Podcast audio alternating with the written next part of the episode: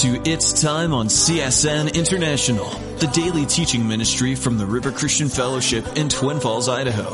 On today's episode, we'll be listening to Senior Pastor Mike Kessler as he teaches in the book of Mark. Each of the four Gospels has a different approach and different audience targeted by the Holy Spirit. The book of Mark is a fast-paced, action-packed tome focused on Christ's role as a servant.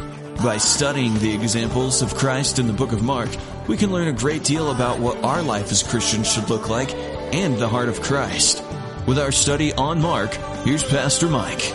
Well, if you have again your Bible, we're looking at Mark chapter 4 and let's just go to Lord in prayer. Father, we thank you for your word and we thank you, God, now as we endeavor to read it, that Lord, we would remember these things. God, that we would hear these things and we would apply them to our life. In Jesus' name, amen. Verse 21 is just a little bit of review and then we'll go into some new ground. He says, Jesus said to them, is a lamp brought to be put under a basket or under a bed? Is it not set on a lampstand? Therefore nothing is hidden which will not be revealed, nor anything that is kept secret that would not become to light. So if anyone has ears to hear, let him hear. You know, it's interesting that Jesus here is speaking concerning things done in secret. God uh, lets them be known not to destroy a person, but to help a person. You know, God's good favor is to reveal to the world that you love Him. And uh, so God doesn't want you to be somebody that uh, has been born again and then just stuck under a bed someplace or under a basket someplace. But you know, there's a world out here that needs to know about the Lord. And you know, God has a way of getting His message to those people through us, through you and me. And just simply by oftentimes being there every day, sometimes even through those uncomfortable circumstances we call living, uh, God uses those to minister to people. Now, you know, it's not always uh, sharing our faith when everything is going our way. Sometimes it is remaining a Christian even in the in the midst of adversity. And uh, friends, let me tell you something. There's not a point, at least in my life, that I've come to yet, in being a Christian for 40 years, that I don't still have adversity in my life. There's still those things in my life that, that rub me the wrong way that sometimes I cry out and say, God, where are you? I don't know if anybody else here relates with that, but you know what? I think part of honesty is for us to say, you know, God, I need your help and I can't figure this out. And you know what? God says all along, that's what I want from you. I want to be your heavenly father and you're my child. And you know, sometimes I think God allows things to come to us so that he'll get our attention so we'll keep going back to him. It isn't just, well, Lord, thanks for eternal life. See you next, see you next lifetime. God wants us to come to Him on a daily basis. This is what Jesus, when He taught the disciples to pray, give us this day our daily bread. And in the midst of thy kingdom come, thy will be done, we understand that it's something that God wants us to do on a daily basis, and that's come to Him. And so because of that, people see your life, and they see the different things that you go through, and because of that, they say, hey, this is a Christian, they're in a tough situation, and they still love God. Or if they have failed in their love for God, they still came back to God. Or there is a second chance, even if you mess up, or a third, or a fourth, or a fifth chance. You see, I, again, friends, I believe this is one of the reasons why Jesus, again, encouraged us to let our light shine, because we'll be seen of people. And those people that, that, are watching us, those people are brought closer to the kingdom of heaven because of your life. And that's a neat thing and a neat purpose to know that in eternity, you made an impact, you made a, a, a something that determined something in somebody else's life uh, throughout eternity. And friends, that's the most important thing you can do with your life is to have an eternal impact on someone. So, Jesus says in verse 24, He said to them, then take heed to what you hear. With the same measure you use it, it will be measured to you and to you who hear, more will be given. Jesus is saying, be careful what you listen to. you know, the reason why he said, be careful what you listen to? Because there's a lot of stuff you hear that ain't real. There's a lot of stuff you hear that's goofy. Studying on the life of David. And uh, uh, we remember that Absalom uh, killed one of uh, his brothers. Well, the message got back to David that Absalom has killed all the brothers.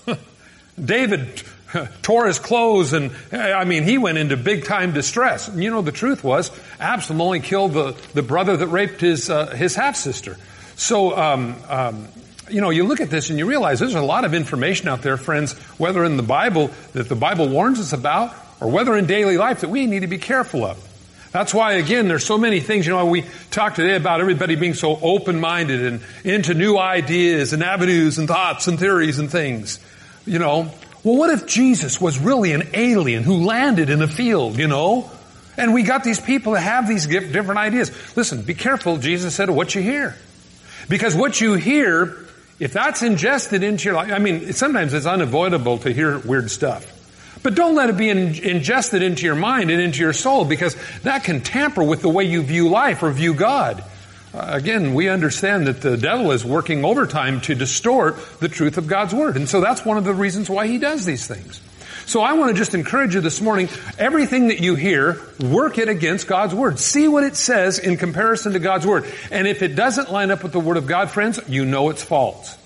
So when you hear different ideas, people say, well, uh, Jesus was one of many gods. Buddha and Muhammad, all these were all gods too. You can work it against the Word of God. What does John 3.16 say? God so loved the world that He sent what? His only begotten Son. Jesus only had one Son.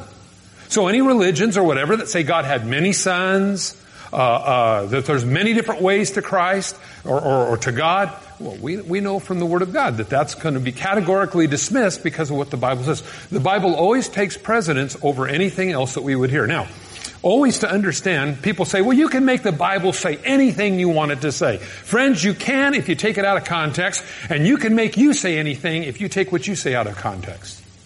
And I don't think anybody here likes to be taken out of context. I think there's always a, a pretext for the text, whatever it might be. Uh, and so, I, again, uh, the old 20-20 rule on the Bible. Read 20 verses before and 20 verses after. You know, 20-20 is supposed to be like really good eyesight. Um, 20 verses before and 20 verses after the verse in question, and that'll pretty much clarify what it's talking about. A lot of people, Jesus, we remember in the Gospels, Jesus said, some of you standing here uh, will not die till you see the Son of Man coming in His glory. Uh, and so people go, well, what does that mean? It's very interesting. The very next verse of the very next chapter talks about when Jesus went up on the mountain and he was transfigured before them and Moses and Elijah were there as well. And Peter said, Oh Lord, it's good that we're here. Let us build three tabernacles, little worship places. One for you, one for Moses, and one for Elijah. Now, I still don't know how Peter knew Moses and Elisha. Were they wearing name tags? I don't know. These are just things I wonder about. Probably though, what I think happened there is he, probably Elijah or maybe Jesus was saying, Moses, Elijah. You know, they were talking like that, and so that's how they knew who they were. Uh, because again, they didn't have photographs in those days. They didn't have paintings in those days. Peter didn't go, hmm, yeah, you're Moses all right. I remember the picture. No, no. I, I believe it's because they were conversing one with another. But what's interesting there is that, is that the very next verse explains, some of you will not die you see the Son of Man coming in His glory. Then we find Jesus transfigured before them in the next couple of verses, and Moses and Elijah were with Him. That's what Jesus meant when he was talking about that. So again, always read 20 verses before, 20 verses after will a lot of times clarify the question that you might have. But you know, friends, a lot of times people will tear a, a, a verse out of, of, of context and make a pretext of it. And here's the problem with that. The Bible says, I can do all things through Christ that strengthens me. So afterwards, we're all going to start robbing them all. That's what we're going to do. Because I can do all things through Christ that strengthens me. No, that's not what it means at all. It means that we can do all things through Christ in Christ Jesus, if you read the verses around it, that's what it's speaking of. You say, well, Mike, that seems so elementary. Do you know how many cults start because of tearing verses out of context? It's amazing. Well, Jesus said, be careful what you hear. Because not everything you hear is going to be beneficial for you. And if you've been diligent with what you have heard that makes you grow and develop in the Lord, then more is going to be given to you and you'll have a better foundation of what you're doing. So no one rips you off. People say, you know, it doesn't really matter what you believe really. Well, yeah, it does. Because if you believe something that embondages your soul, or wrecks your family, or destroys your life, you bet. Now the reason why we don't do certain things is because we know that certain things will wreck us, or hurt us, or whatever. You know, we don't, I remember one time when I was a kid, Necco wafers, nickels. They're gotta be the same. I ate a nickel. At least that was worth five cents once. But the thing is, is that, is that, um, you know, not everything we eat is going to be beneficial to us. And there's warnings that tell us not to do certain things. And the things that it tells us not to do, if we violate that, we pay a consequence. We know that we don't, um, you know, drive uh, 80 miles an hour and hit trees. I mean, that, that's really unhealthy. Well, the, the thing is why? Because we know the, the laws of thermodynamics and time, space, and matter and how it can really rearrange you and your car. Well, again, with what you believe spiritually has the same thing. If you believe that you're just evolved sludge, lightning hit a swamp and a bunch of squiggly things happen and out pops you, well, you know what? Life is going to be pretty cheap. And so when you stop, stop to think that this is what the kids in our schools are being taught, that you're just a cosmic accident, and you're just an evolved monkey. Well, no wonder kids act like apes. It's because that's what they've been taught, friends. If you believe that you have to earn your way to heaven by doing a lot of really righteous stuff and, and, and being good and, and, and, you know, eating Twinkies and wearing blue and things like that, well, you, you, the problem is you're always going to be trying to earn what God's already given you. See, the Bible talks about what's called the assurance of salvation. And the assurance of salvation is simply this. I, you, we go to heaven because Jesus Christ died on the cross and our faith is in Him. He clothes us with His righteousness. Do you know why He has to clothe us with His righteousness? Because we don't have any clothes. We're dirty. The Bible says any holiness that you or me may ever have has come from Him. The, what we do then is because we love God, we let our life conform to His to show that God is alive in us. And the same things that Jesus did in blessing people and helping people and ministering to people is the same things that we want to do as well. So we understand then that God's got a purpose and a plan and a design for all of us. And so to fulfill those things and be in those things, you know, but again, if we just take something that we hear and run with it, friends, we can wreck our lives. And again, you don't know how many people you have been around that you'll be with this week at your job or at your street or maybe summer school or something like that whose lives have been wrecked by something that they were told, something that they believed. Now, friends, it comes in many different packages. It can come in the form of religion. It can come in the form of investments. It can come in the form of uh, great deals that weren't a great deal after all. Old saying I heard one time, it was a good deal today, it'll be a good deal tomorrow. Just something to think about. But you know, there's a lot of things out there that people believe and buy into that wreck their life. But you know, when you begin to be able to discern what is acceptable and non acceptable based upon what the Bible says, and that's why we read line upon line, uh, precept upon precept, as Isaiah says is the way we should read the Bible, you're going to know what to reject and what to keep. You're going to know what to embrace and what to, to stay away from. And those people, Jesus said, who's ever been given, we're going to be given more. That's kind of a neat promise from God that He's going to enrich you and bless you and give you what you need. Well, look what He goes on to say here. Whoever has, to him more will be given, but whoever does not have, even what he has will be taken away from him. You, you know why? Because it's the poison that wrecks your life. You know, it's like a person saying, I got a whole pocket of jelly beans. You want one? Well, yeah. Oh, I was out in the shop and one fell in the pesticides. I put it back in my pocket.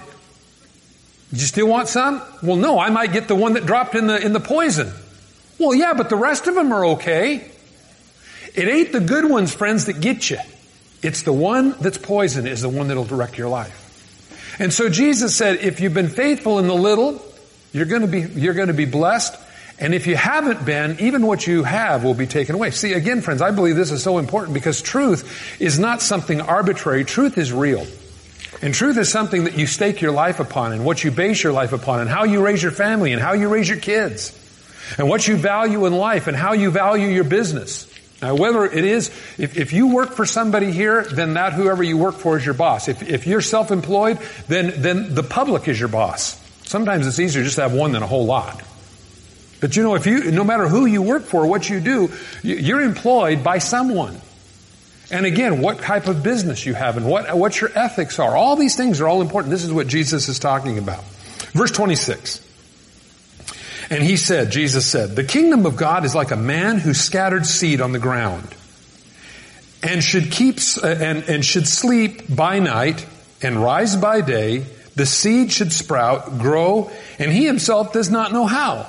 For the earth yields crops by itself, first the blade, then the head, then after the full grain uh, of head, uh, full grain of harvest.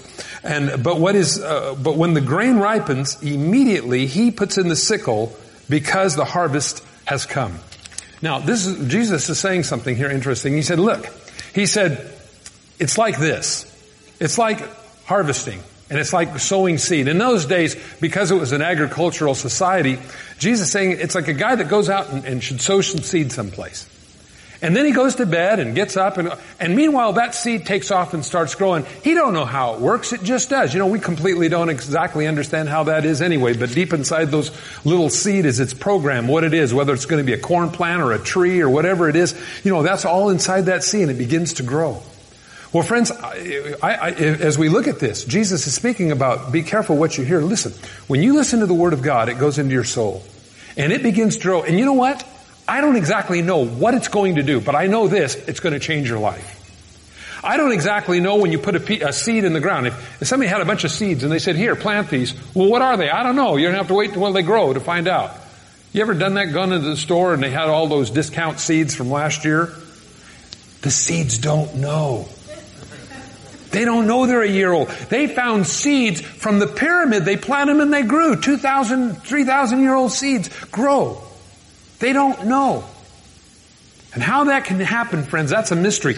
Well, Jesus is saying it's the same thing with the Word of God.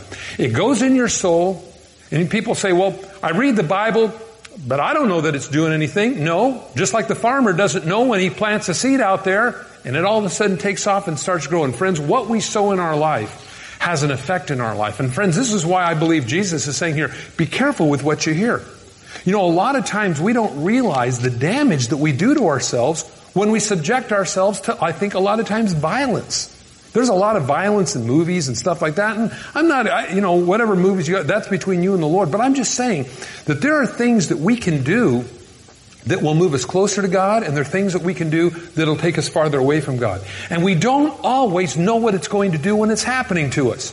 People read the Bible and they go, oh yeah, I read the Bible today. Okay, that's good and away they go. But you know what? That seed went in the heart and it begins to grow and it's going to have an effect. It may not be today. It may not be tomorrow, but it will have an effect in your life because the Bible says the Word of God does not return void or without impact in your life. Now I look at this also, friends, in the way we see a lot of times in our society today. As we see violence, and we've almost been conditioned to violence that now we see violence and we don't even get upset over it anymore. It's just kind of, you know, that's just part of life. Well, I think a lot of times what we tolerate today would never have been tolerated years ago. But because we're being conditioned by it, it's having its effect. Well, friends, let me tell you, Jesus is saying here, be careful what you hear. Because what you hear has an effect on you, and just as seed goes in the ground and begins to grow, and the farmer just goes about his daily task, but meanwhile that seed's growing, so when you sow the Word of God into your soul, that begins to have its effect, and it will change the way you look at life. It'll change the way you look at yourself. It'll change the way you look at others and it'll change your concept of who God is. You know, a lot of times people have these concepts of God, friends, that are really strange. You know, that he's a big, out, unknowable force out there. Or he's like an old man with a long flowing beard with, you know, reaching out across the Sistine Chapel, touching men's fingers with a pair of rose colored sunglasses. You know, people have goofy concepts of God. But you know, when you get back to what the Bible says, you find that first of all, God loves you. And God understands what you're going through in so much, the Bible says that He sent His only Son that you would believe in Him, that you would not perish, but you'd have everlasting life. Now, all of Old Testament, all of man, wanted to know what is God like? What's God really like? What if God was one of us? Okay. Well, the thing is, He did. And he became one of us. And you know, as he lived a sinless life, the result of that was that he was crucified, friends. But Jesus, that's the reason he came, was to die for us in our place. Again, so that we would be found in him, we'd have eternal life. So again, understanding what you hear, and just as you read things sometimes, you say, well, I went to church and they, that, that guy up there read the Bible, but I really didn't completely understand everything. Well, listen, it'll have its effect in your heart. It'll begin to grow. You know, your subconscious is a funny thing. Isn't your sub, did anybody here have one of those? You know, have you ever, have you ever had an issue? Guys are like this probably more than girls, but girls are like this too. You know, you'll have something that you're trying to figure out.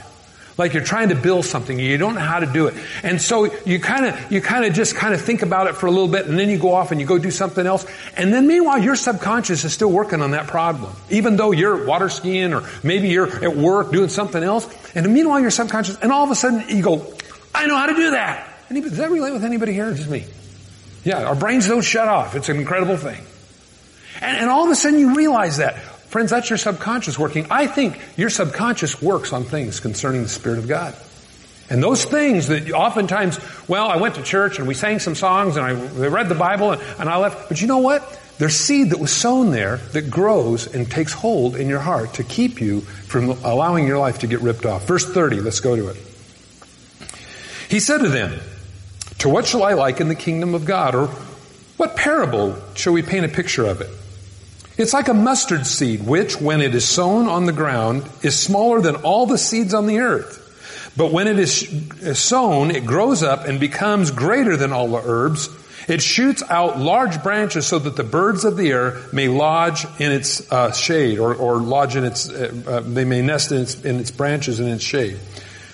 And with many such parables, he spoke the word to them as they were able to hear it. But without a parable, he did not speak to them. And when they were alone, he explained all things to his disciples. Now, again, friends, the reason why Jesus did this was because to take something super spiritual that God is into and to put it into a picture that we understand as human mortals, friends, that's why Jesus spoke to them in parables, so that they would understand a spiritual principle in something simple. Now, sometimes moms and dads, I know when you talk to your kids, you give your kids parables. Now, honey, we can't eat hot fudge sundaes morning, noon, and night because if you if we do, you'll look like a hot fudge sundae. And the little kid goes, okay, you know, they, they understand that. You know. Now, will they really look like a hot fudge sundae? No, they may feel like one, but they won't look like one, okay? But the thing is, we take a simple principle and we put it in something that they can understand. Well, again, Jesus is saying here, the kingdom of heaven, kingdom of God is like a mustard seed. Now, a mustard seed, just to let you know, in Israel, now we have the mustard tree here in America, North America. That's not what it's speaking of. A mustard plant in Israel looks like an Idaho sagebrush. That's kind of what it looks like. And so it says it's one of the smallest seeds, but when it grows, it grows into a tree and becomes abnormally large. So first of all, you have abnormal growth concerning the mustard seed. But then Jesus said something interesting. He says, then the birds come and lodge in its branches and make nests there. Now, friends, what that's speaking of is this. The kingdom of God is a powerful thing. We just got done reading about whoever has more will be given to and begins to grow. And, and God's family begins to grow. But you know what? There is, the Bible, that's why it says in uh, uh, 1 Corinthians, talks about some people that were doing some really evil things. They were really mean. And they weren't trying to repent from their sins. They were sin, they, they were sinful and they were flaunting their sin in the church. And it was so bad that Paul says, listen, you need to remove these people and turn them over to the devil and don't sit there and, and, tolerate them in the name of love because of their, of their full-blown, open, deliberate wickedness. Now, friends, there's not a person in this room or watching today that, that, that in one way or another we can say we haven't got something going on in our life. Every one of us do. But you know, we ask God to help us and deal with that and change our heart and those kinds of things. That's what God wants from us in our lives. But this guy, I, I, I, what he was doing, he was sleeping with his mother. And, and, and, this is in Corinthians 5. See, see, the Bible is X-rated. Some of you didn't know that. And, and so anyway, Paul says, listen, you shouldn't be tolerating this. Now, it's hard to say what was going on, but it's probably a stepmom. They were coming to church and probably there in the chairs or under the tree or whatever, he probably has his arm around her, and this is during a church service and he's sitting there smooching with his mother. And Paul says, listen, he goes, now, it's one thing to have issues in your life and have God work on them, but to be openly flamboyant about your sin, he goes, don't tolerate that. Turn, turn them over to the enemy. Well, when you move outside of the family of God, friends, there's a lot of wolves out there. A lot of lies and a lot of things that are really bad. And, and, and, you know, the Bible talks about there's protection in numbers. In fact, Proverbs says that the reason why a neighbor lives close to you is for protection. A lot of times we see that especially, I'm going to move out and get my 40 acres and I got my house right in the middle and then pretty soon people start moving in around. What are you all doing? I came from LA and that's what I tried to get away from. The, the Bible says the reason they live close to you is for protection. You know, they can watch your stuff. You know, that's kind of the idea. Well, there's protection with other people and there's protection in the body of Christ. Because there's the word of knowledge and the word of wisdom and all the different uh, works of the Spirit that, that keep the church going the way it's supposed to be going in the right direction it's supposed to be going. And, and to fill the church with love and to remind you, you need to be loving. And the thing is, Paul says, listen, if this person doesn't want to uh, enjoy the blessings and the protection of God because he wants to be openly bragocious about his sin, that's a Mikism. But anyway, put him out of the church. Pastor Mike Kessler on It's Time. If you've missed any part of today's episode, I'd like to inform you that we offer It's Time for free as a podcast download in the iTunes Store. If you'd like a hard copy that you can keep and share, give us a call at 800-357-4226 and the operator can help you with that. Don't forget, It's Time to Grow Pastor Mike's book on the Christian walk is also available completely free for you by calling that toll-free number I just mentioned. Tune in next time for more It's Time.